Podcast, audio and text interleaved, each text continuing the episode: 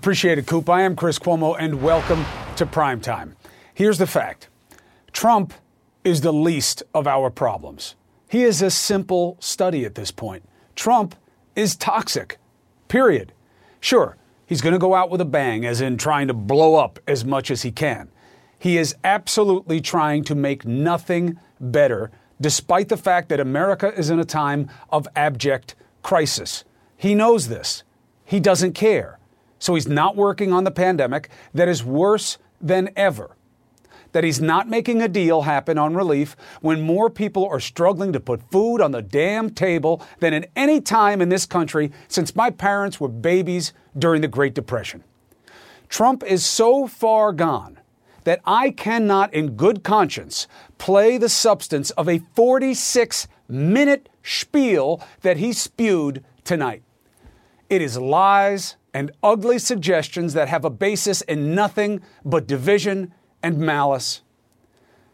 It is a spiel, it is a con, only to benefit his own coffers, as followers continue, most in good faith, to donate to a cause for an alleged billionaire, despite the fact that that cause is already over.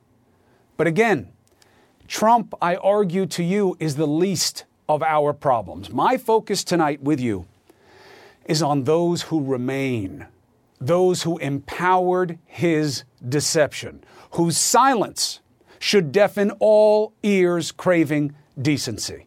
The GOP is no more. It is the Trump Party. You electeds are nothing but retrumplicans now. If I'm wrong, where have you been for a month?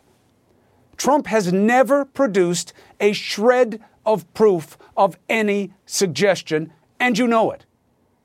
Rudy, the other jesters, no court has found anything significant to any outcome, and you know it. No Republican in charge in any of the states in question says differently, and you know it. The guy you put in place at the federal level to secure the election says there was no substantial fraud. Even Bill Barr, an attorney general that will be remembered for his bending over backwards to protect the president, even he says the election should stand. And what do we get from you? Instead of echoing the obvious, you join Trump in tearing down those who dare to defy. But it is you, men and women, who are in trouble. You have traded loyalty to oath and office to fealty to a toxic man. Who am I talking about? You got McConnell, you got McCarthy, of course, but specific examples. Marco Rubio, senator from Florida, he sounded the sirens during the campaign. Remember when he looked at you and talked about the great American of Donald Trump? A con artist is about to take, take over the Republican Party and the conservative movement, and we have to put a stop to it. Donald Trump is a con artist. I will never allow a con artist to take control of the party of Lincoln and Reagan. Who knew that his awkward water grab would be far from his lowest moments? Never say never. Rubio has proven to be every bit as small as Trump suggested by calling him Little Marco. He quotes the Bible all the time, but he never speaks truth to power. Ted Cruz, senator from Texas, urging the Supreme Court now to help overturn Biden's victory. He offers no solid basis. This is about the loose ground of an awkward appeal to other Trumpers who, by the way, will never accept you. Another sitting Senate Republican, the chairman of the Homeland Security Committee, Senator Ron Johnson, urging the Attorney General to show everybody, ready? Show everybody your evidence there was no mass fraud. Are you serious? Senator, please show us evidence that you are not a fool. Let's make this easy. How about asking Trump for the evidence that there is fraud? None of them has even asked, ever. We know why. They know there is no proof, and they know that it has nothing to do with the truth for Trump or for them. You want the truth? Of how they would see this situation, just change an R to a D and go back four years. Listen to what the person steering what was the Republican Party, the head of the RNC, Ronna McDaniel, said about exactly what she's selling right now. Recount efforts in Michigan by Jill Stein. She was the Green Party candidate back then. Our friends at CNN's K File, they find you when you defy. And they dug this up. In our state, who got 1% of the vote, is now going to cost the Michigan taxpayers up to $2 million uh, just so that we can do a recount that will not change anything. And uh, she has not shown any fraud or inconsistencies with our election system. It's something she just thinks we need to do. We have integrity in our system. The votes were certified on Monday. There's been no evidence of any election issues, fraud, or hacking. I think this is a wasted effort. I think it's unfortunate that she's uh, putting the voters of Michigan through this process, but I'm confident that in the end, Donald Trump will remain the victor in Michigan. What's changed? Just her interests, not the circumstances. Same thing here, not a shred of proof. That's why she and the others are re Trumplicans. Shame on you. Fresh off his pardon, Trump's disgraced former national security advisor is now openly encouraging the president to declare martial law and hold a new election. Can't say he ain't grateful. The tweet is here from Flynn. How do Republicans respond to this? Silence. The suggestion of a coup? Silence. Overthrowing democracies, now patriotic? Oh, vaunted protectors of the flag. Be honest, and know this the only flag you've waved for the last four years has been white. A sign of simple surrender. And look where it got you.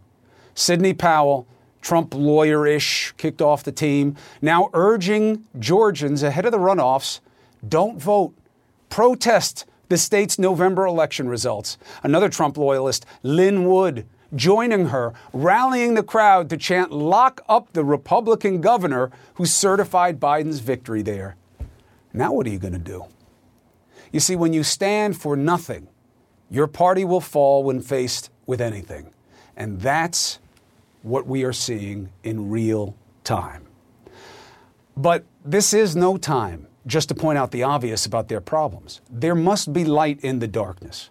And there is a chance for crisis to allow both parties to show their best. When times are at their worst, people pay attention and hope for the best. What will we see? History gives us hope. There was division when FDR faced the Depression. The New Deal was not an easy sell. There was a lot of rejection of the New Deal. So, how did FDR rally the country and thus its representatives? A reminder that government's job boils down to pretty simple securing of four freedoms for the American people. Illustrated beautifully by Norman Rockwell, and they live throughout history. You remember these, you've seen them. Everybody thinks that's Lincoln standing up, right? Freedom from want, freedom from fear, freedom of speech, and freedom of worship. Just the first two alone demand immediate action. This country has not faced fear or want the way it will over the next few months, not in a generation. The head of the CDC is finally using his voice warning that the darkest months in U.S. health history are coming. We just surpassed 100,000 current COVID hospitalizations, highest number since the pandemic began. Today, we broke another record for deaths, the highest number of a new number of deaths in a day. More than 2,600 lives lost. The United States could be close to 450,000 deaths before February. We can't do better than this. Oh, don't worry, there's a vaccine. When? Not for months. And who told you a vaccine is a cure? You think you get sick, you get the vaccine, you're better? It's not how it works, and you know it. We need to rally this country right now to the remedies that we control. And our biggest need is leadership. Congress must shake free from Trump trauma. Remember what once inspired you to seek office. Do it now. I know you watch the show. Thank you. So allow me to say to you all directly what will you do now? Not weeks from now. The answer may well define how you will be remembered. And remember this I guarantee you, people like me doing this job all over this country will never let people forget who stepped up and who fell back. Now is the time. The challenge is great, the stakes are high, and you are aware. For me and my audience, there is only one direction it's to take it on. So let's get after it. Chief Medical Correspondent Dr. Sanjay Gupta joins us now. You're finally hearing from the head of the CDC what he should have been saying, frankly, uh, for months. We get the politics, but you know, there's a time for bravery. He's now saying the darkest period in U.S. health history may be in the coming months. Have you ever heard anything like that? And how might it take shape?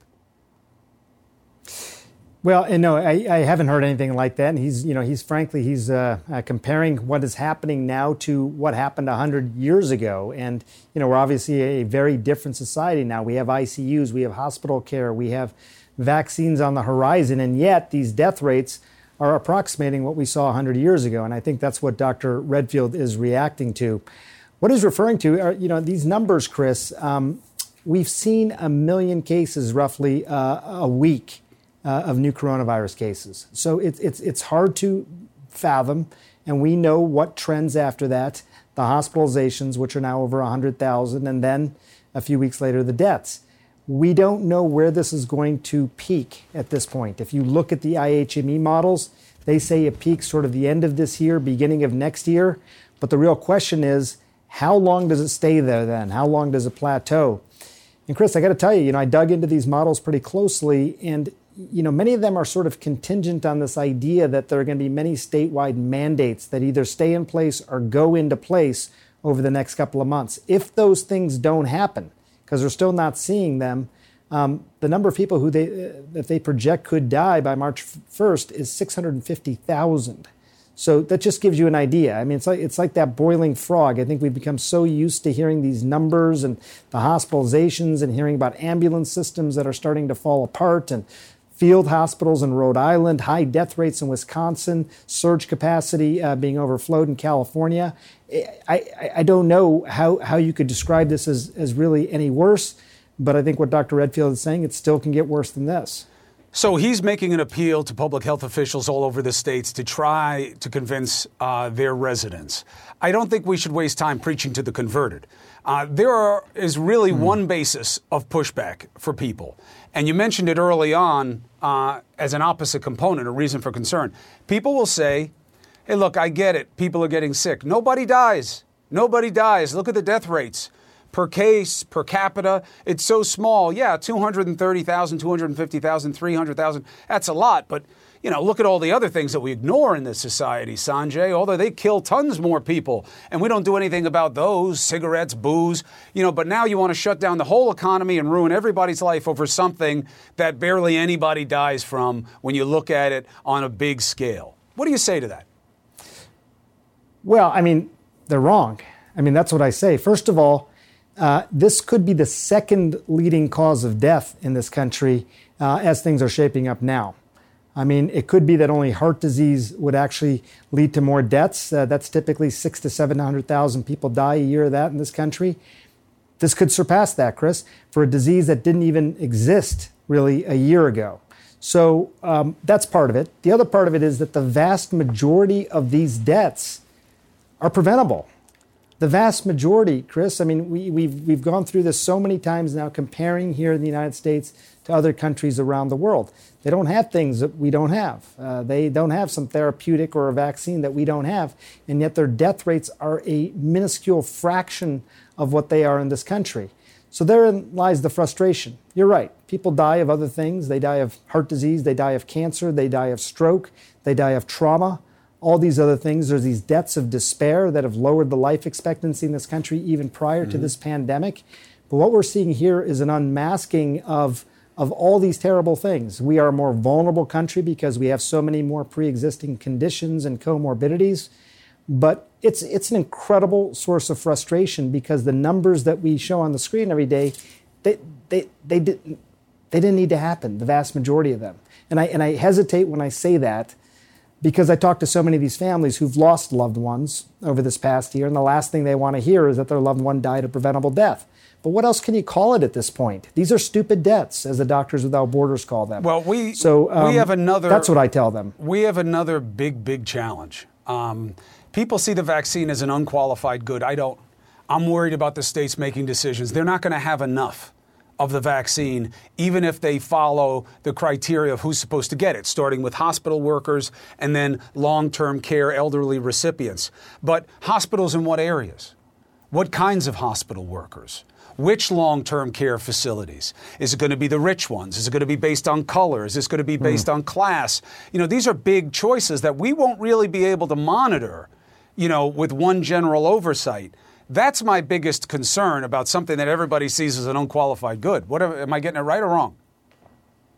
No, I, I mean you, are absolutely right. We, we, this is going to be a resource challenged sort of distribution process. I mean, this is something that everybody wants, or the vast majority of people want, and there's not enough. Um, so how this is going to be handled is is I mean it, it's to it's unprecedented what we're going through right now. I hope many of the things that you're mentioning in terms of the institutional structural uh, biases.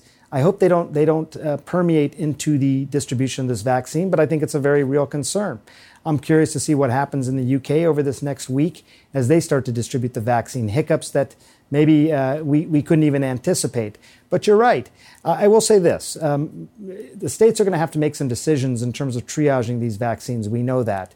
But healthcare workers across the board, there's 21 million in, in the various locations that we just put up on the screen for a second.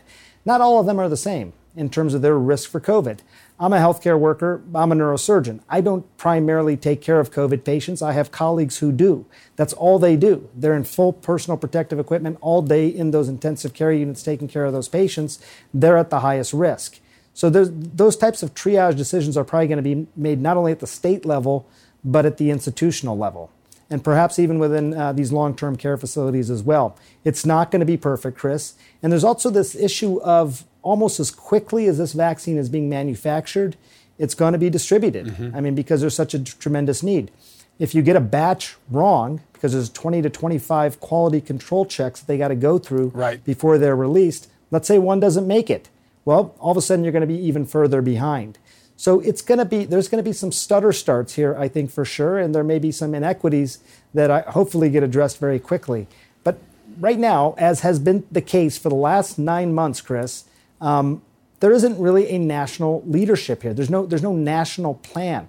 People are sort of left to scrap and figure it out for themselves, beg, uh, cajole, and plead for these vaccines, and then figure out how to best distribute them.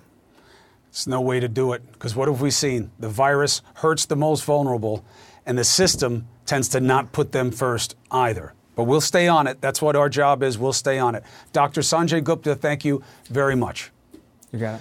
All right, so the obvious became news again when Bill Barr came out to definitively say, as the Attorney General of the United States, there's no proof of widespread election fraud. I know, I saw the tweets. They tried to clean it up after, oh, not yet. But if any comes, he'll be sure to tell all of us about it. Yeah, but he doesn't have any. And that's the point. You would have seen it by now. It's been a month. When the president's own attorney general undercuts his claims, shouldn't he be taken seriously? Now we hear Trump's upset. Barr may lose his job. New developments on that, and we're going to take it to one of Barr's predecessors, former G.W. Bush AG Alberto Gonzales. Next.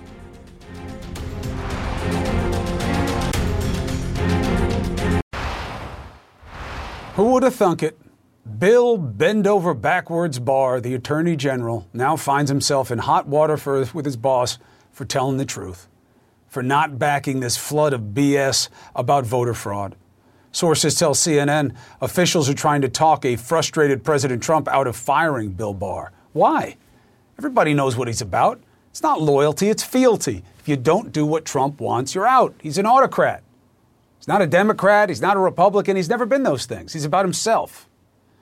And that's why his party is now a bunch of re-Trumplicans. I don't know what they stand for except listening, lowering their eyes, and doing as they're told.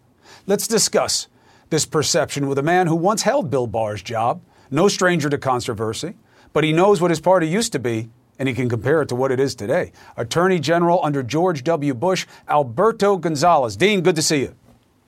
Chris, it's good to be back.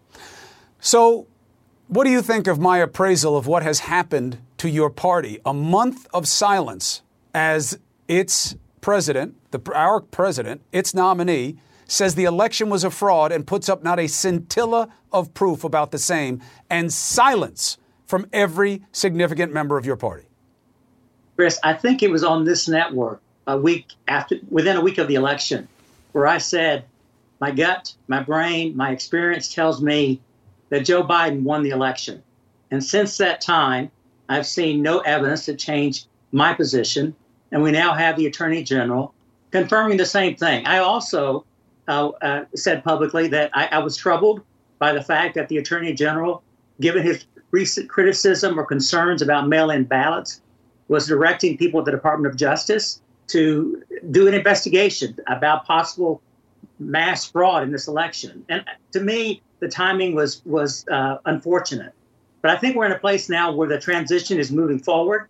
And I think come January 20th, President Biden and his team will be ready to administer and govern this country. And we need him to be ready. And I think he will be ready. But how we get there is predictive of where we go from there. And you have Mitch McConnell, head of the Senate, obviously senior member of your party, refusing to say that Biden is president elect. Other people in office will take the question.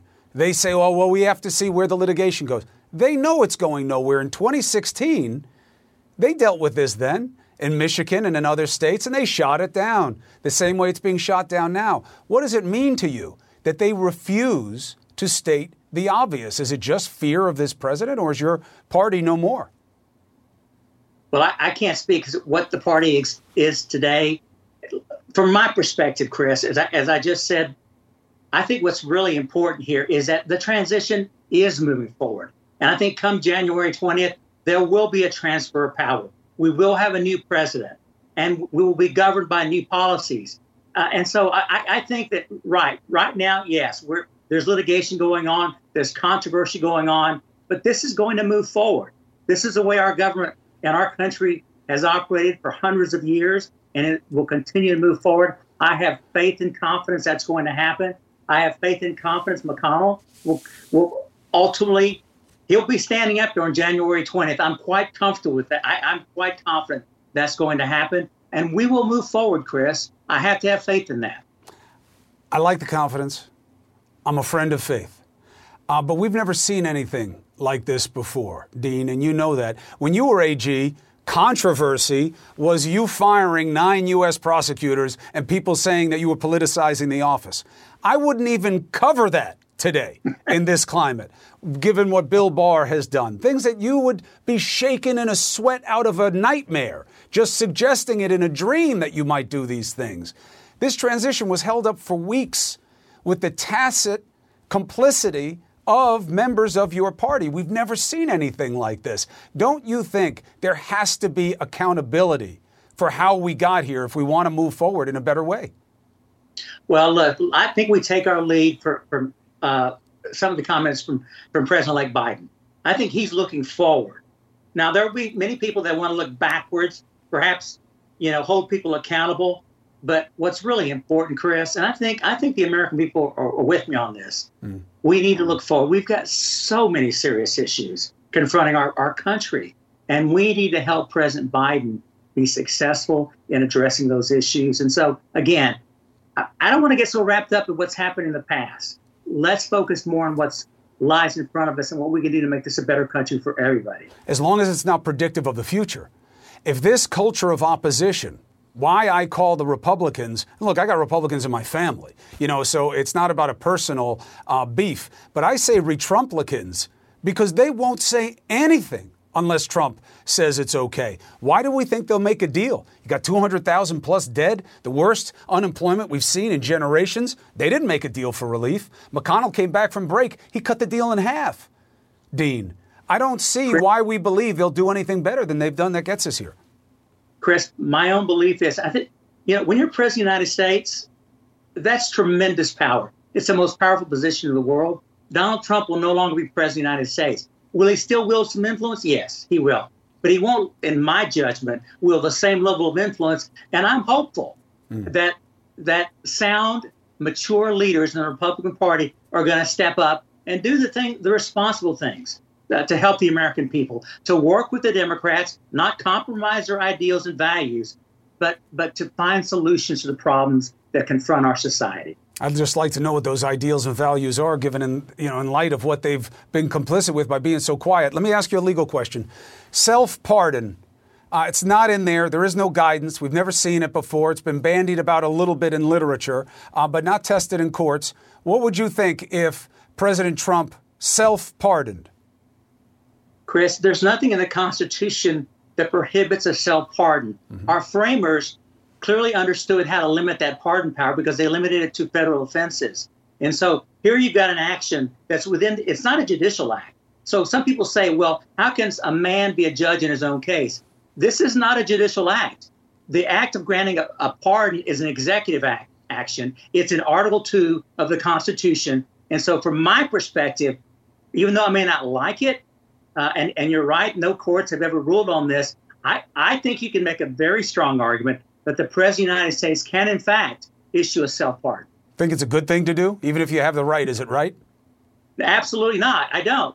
But but I do believe that what the framers intended that for, for a president that does something so heinous as perhaps a self pardon, that the remedy was to impeach him and to remove him, remove him from office. That's where I think the framers intended mm. to uh, respond to an action like a self pardon or other you know, other high crimes and misdemeanors. Mm. Alberto Gonzales, uh, Dean, thank you very much for coming to us. The best of your family for the holidays. And I hope that your faith is rewarded with what we find in our future. It's got to be, Chris. Appreciate it. Thanks. All right. The president's only niece warned us do not give my uncle four more years. The scariest part, though, to me, is she says, Oh, you think this was the bad part? No, the worst is yet to come. Why? Mary Trump says she's got the answer because she's working on a new book that ex- examines exactly this. Let's get a little insight next.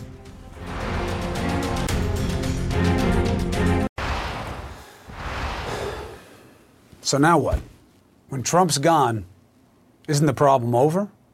No, I don't think so. I think the people who remain are the problem, but now I have another take for you. Even as the Biden transition is underway, the president's desperate cling to power is actually having an effect on our political fault lines. And my next guest says that's what you need to look at. It's not just about if Trump got another four years, but as a clinical psychologist who delved into his psyche and understanding the effects that he can have, now that he's on his way out, Mary Trump still doesn't like what she says be, uh, what she sees because of what the impact could be even after he is gone. How so? Mary Trump, president's niece, author of Too Much and Never Enough, has a new book coming out in July about exactly this. Mary, good to see you. The book is called The Reckoning. Isn't the reckoning what happened in the election that is getting him tossed out, or is it going to be something else in your estimation? Hi, Chris. Uh, yeah, I wish it had been uh, the election, but unfortunately, uh, two things. One, we didn't get an immediate result, which we should have been prepared for, but weren't. And secondly, uh, Biden didn't win in a landslide, which is really what we needed in order to repudiate uh, Donald, his administration, and all of his enablers. So what's happened now is it's given him an opportunity continue to continue to sow division, to continue to uh, act as if there was some discrepancies with the uh, final vote tally, to delegitimize the incoming administration, and because Republican leadership refuses to take a stand and speak the truth uh, Donald has even more of an opportunity to, you know, stoke his base and sow division among us, and it is very, very dangerous. I would like to counter your case. Um, I could argue that uh, Biden has the same electoral margin that Trump called a landslide. Uh, he had the most people ever come out for him in history, uh, but I agree with you because the second most votes ever went to Trump. And they did well on the congressional side. You could look at that either way, saying that people who are still having misgivings about uh, Democrats still voted against Trump. But how is the worst yet to come? That is going to depend largely on Donald's post inauguration life. It's going to depend on how the Biden administration, or at least Biden's attorney general, handles the past, what may or may not have happened in the last four years, particularly uh, in the 79 days between the election and the inauguration. And it's going to depend in part on, um, you know, whether or not we're going to see state charges. Uh, I don't hold out much hope for the Republican Party, which is why I didn't mention them. I think they're going to continue to do what they believe is in their best interest, which for them is always clinging to power, no matter what it might do to the rest of the country or to our democracy. Biden has signaled he doesn't want to give any energy to scrutinizing Trump. On the state side, we'll have to see, but that could be just as much about money as it is about facing any real prosecution. Um, your uncle the other day said to a crowd, We're trying to get four more years right now. If not, I'll see you in four years. I, I think that's a that's a ploy. That's a means to get people to continue to support him financially. Uh, it's a it's a way to get people to co- keep coming to his rallies, uh, and to you know I believe he's trying to counter program the inauguration of President Biden. Uh, so I don't put much stock in that uh, for various reasons.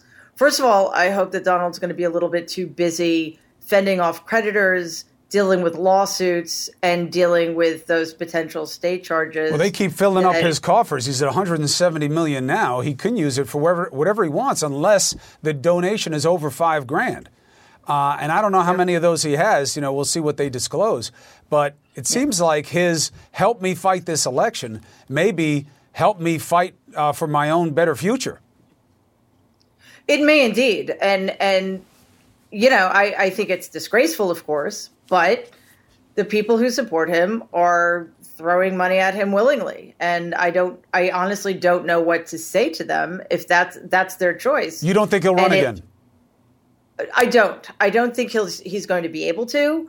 I think that he's much more likely to take the position of spoiler um, because he lost so decisively and because he cannot bear the thought of losing he's going to put considerable energy, at least as long as he's able to, into delegitimizing Joe Biden's win uh, and his administration, which again is terrible for our country. And I think at that point, we need to uh, look at the Republicans in power and, you know, lay the blame at their feet at that point because they would be in a position to stop this insanity and thus far, they seem not to be willing to do that because they know they need Donald's base. The Retrumplicans. Um, is the worst that we should expect to see out of your uncle between now and the end uh, just a, a frenzy of weird pardons and maybe a self pardon? Or do you think he has what it takes to tell people to resist the inauguration?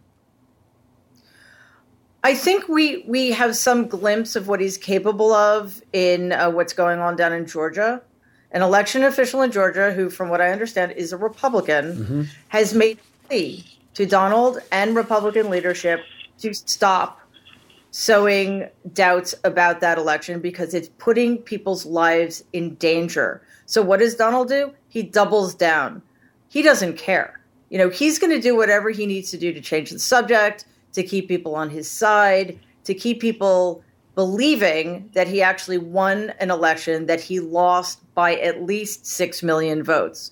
So we need to uh, be on our guard and continue not to put anything past him because, yes, the pardons are demoralizing. Uh, they're a disgrace.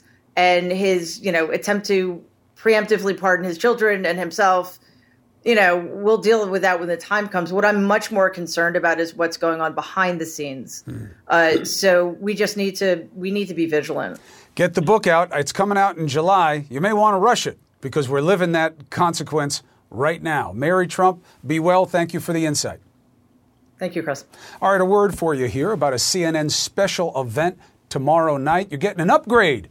Cuomo Primetime is off. Jake Tapper is here interviewing President elect Joe Biden and Vice President elect Kamala Harris. Their first joint interview since winning the White House. You do not want to miss that. I won't be on, but I'll be watching tomorrow night, 9 Eastern, of course, only on CNN. All right, we're going to take a break. When we come back, time to test Congress, okay?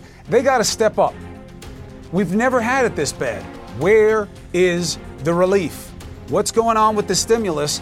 How will it be different this time? And by that I mean better, not worse. A big question that you may not have heard answered yet, but you will now. Hey, we learned last night that a big bunch of the money they're offering in their new plan is money from the last plan that was never spent. Why? A House powerhouse just took on Trump's Treasury Secretary. You know her as member of Congress, Katie Porter. Here next.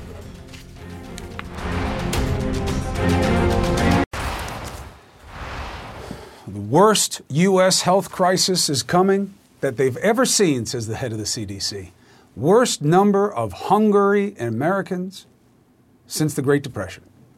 Now Congress is just talking about helping for the first time in months. They haven't met since October on this at the top level. At the same time, we're learning how badly the last COVID relief plan got screwed up. $455 billion wasn't spent. Good reason for that? If the Trump administration gets its way, it's going to be harder for the Biden administration to spend it. That's why the current Treasury Secretary found himself answering questions like this today. I'm reading aloud now from Section 4027 of the CARES Act. On or after January 1, 2026, any funds that are remaining shall be transferred to the general fund. In other words, set, set back to the Treasury. Secretary Mnuchin, is it currently the year 2026? Yes or no? Of course it's not 2026. How ridiculous to ask me that question and waste our time. Well, Secretary Mnuchin, I think it's ridiculous that you're play acting to be a lawyer when you well, have. Actually, I have plenty of lawyers at the Department of Treasury who advise me. Secretary Mnuchin, are you in fact a lawyer? Uh, I do not have a legal degree. I have lawyers that report to me. Secretary Mnuchin, you're trying to tell Chairman Powell to send over any remaining funds right now, and you're claiming, falsely, in my opinion, that that is what the law says. And you've gotten into a disagreement with someone who's actually a lawyer. Are, are you a lawyer? Yes, she is. Representative Porter is a lawyer from Harvard, law professor at UC Irvine, but you don't have to be a lawyer to figure out what's wrong with this picture. Here's our guest now, Congresswoman. Welcome back. Thank you so much. Delighted to be here. Uh, look, you know, the problem that you're dealing with right now is that they're banking on the money not being spent so it can go back to him, which seems to be assuming failure. My question is let's take a step backwards. Why didn't all those billions of dollars, hundreds of billions, get spent when the need is so great? The explanation for that goes in the lack of oversight that was baked into some of these programs at the start. And so in this case, the money went to the Treasury. The Treasury transferred it to the Federal Reserve, and the Federal Reserve spent only a portion of the money. Now, it's not necessarily a bad thing because we still have a great deal of economic need, and that money can be used to help businesses reopen, to rebuild customer lists, to recruit and retrain new employees.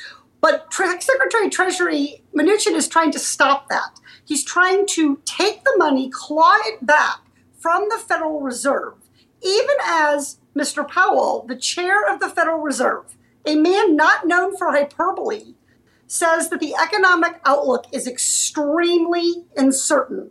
So we need to listen to him, leave this money where it is, and allow the Federal Reserve to step up and use that money to lend to cities and states because they are in dire needs of funds and they're the ones on the front lines of this crisis. Yeah, I mean, look, I'm pointing it out because that was true then too, right? And suffering is a coefficient of pain and time. So time has only made a lot of things worse. That's why I don't know why the money wasn't spent then. And my concern now is why should we expect any better? What reforms are in place to make sure that it's more efficient getting more money to more people and not doing the other thing we saw last time, which is giving the money to the banks who give the money to their friends in bigger businesses and not those small businesses that we need to feed in our economy right now?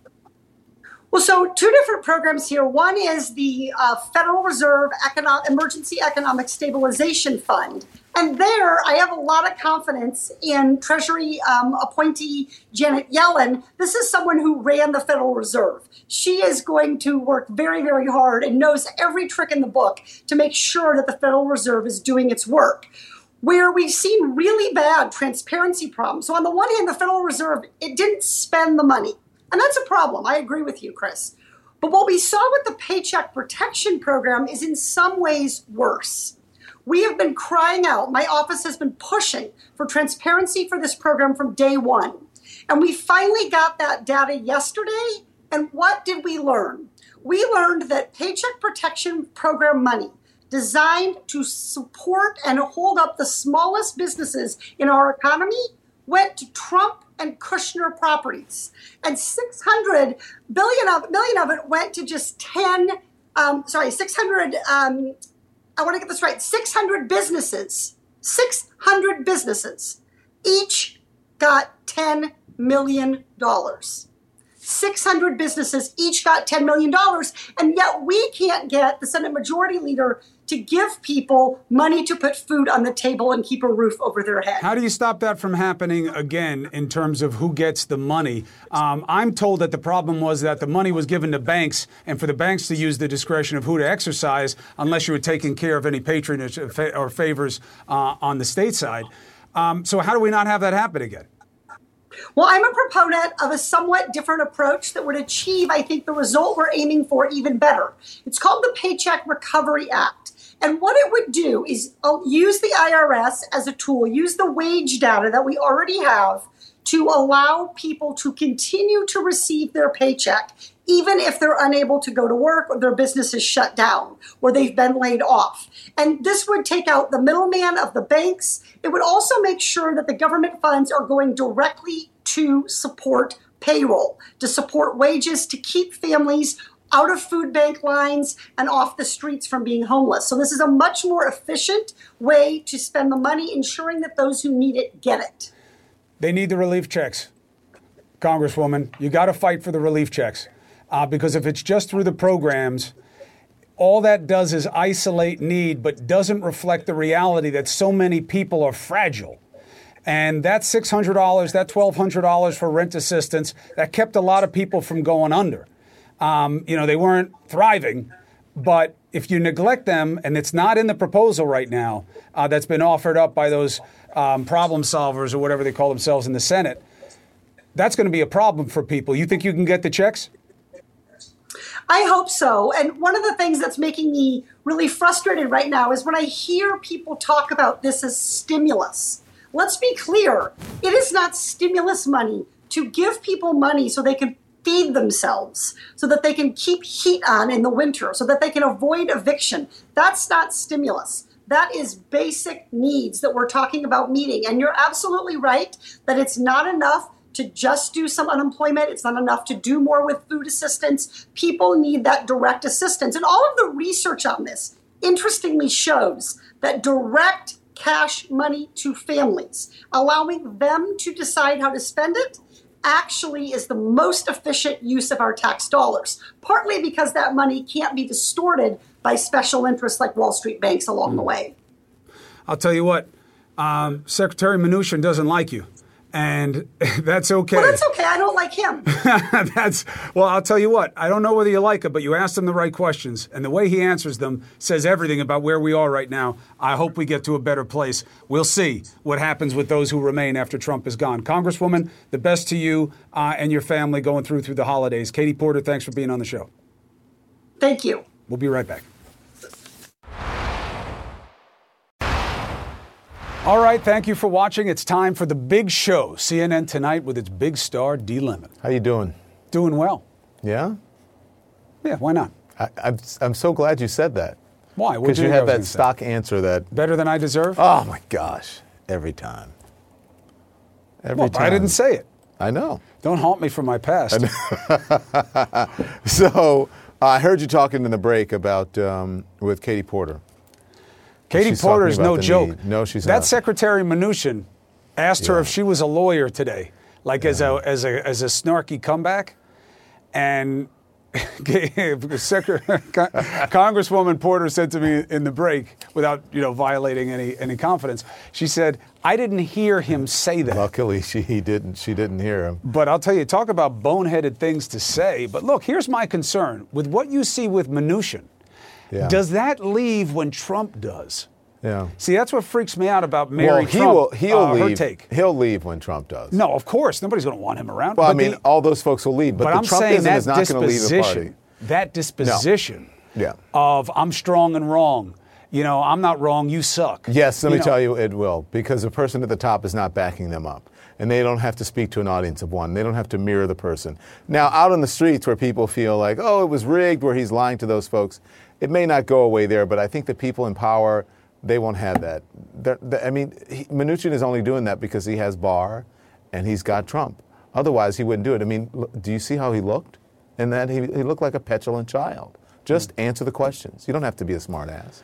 Worked well for him for four years. Uh, I mean, Again, my point. Look Right. who's at the top. But then again, what happens if he like goes and makes Magamax or some other TV station and it's Trump just bashing everything all the time? You don't think that there's a chance that the electeds and the Retrumplican Party will stay in a point of fealty to him because they don't want him to alienate the base? Well, good luck.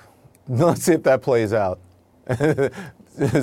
some, would say, as a president, many would say that's better than the alternative. Yeah, I because hear he as I say, said last night, the, the end of my take was he won't have the stage of 1600 Pennsylvania Avenue, which is the biggest stage in the world. True. And so he won't have that. I don't care how many Megamax or Mini Max or um, Info Max or whatever it is, it doesn't match. When you have the power of that podium, the biggest podium in the world, it, it does things. It's not going to have that anymore. It's not going to have the same weight. It'll be in some quarters him just screaming in the wind. Um, it'll be sour grapes, and to some it'll be oh the righteous leader, but it'll fade because he won't have the White House. I hear you, but it's just scary that with the CDC guy finally opening up and speaking the truth and saying uh, we've got the worst days ahead, and still Congress does nothing about it, and we us seeing hunger like we've never seen since my parents were kids in the Depression, and still they do nothing and they're playing with Mm-hmm. Yeah. numbers. That's scary, man. We've never seen crisis like this. It is. and they're still sitting on their hands. It is, but we're still here. We're still here to call it out and to help people who are in crisis. And I was, what I was referring to as Katie Porter is, and I don't think I'm giving away any confidence. She says she spends most of her time now helping to load food in cars at food banks, and that's what I was talking about when I heard you. And so now we got to help those people, and I got to continue to give some truth right now, like you just did for an hour. Make So, your witness, D. Lemon. I love you. Thank you, sir. I love you back. This Quality sleep is essential, and that's why the Sleep Number Smart Bed is designed for your ever evolving sleep needs. So you can choose what's right for you whenever you like. Need a bed that's firmer or softer on either side? Helps you sleep at a comfortable temperature, quiets their snores. Sleep Number does that. Sleep better together. JD Power ranks Sleep Number number 1 in customer satisfaction with mattresses purchased in-store. And now, save 50% on Sleep Number limited edition smart beds for a limited time. For JD Power 2023 award information, visit jdpower.com/awards. Only at Sleep Number stores or sleepnumber.com. I'm Dr. Sanjay Gupta, host of the Chasing Life podcast. In honor of our 10th season, we want to hear from you. Leave us a message at 470 396 0832 and tell us how you chase life. It could be used on an upcoming episode.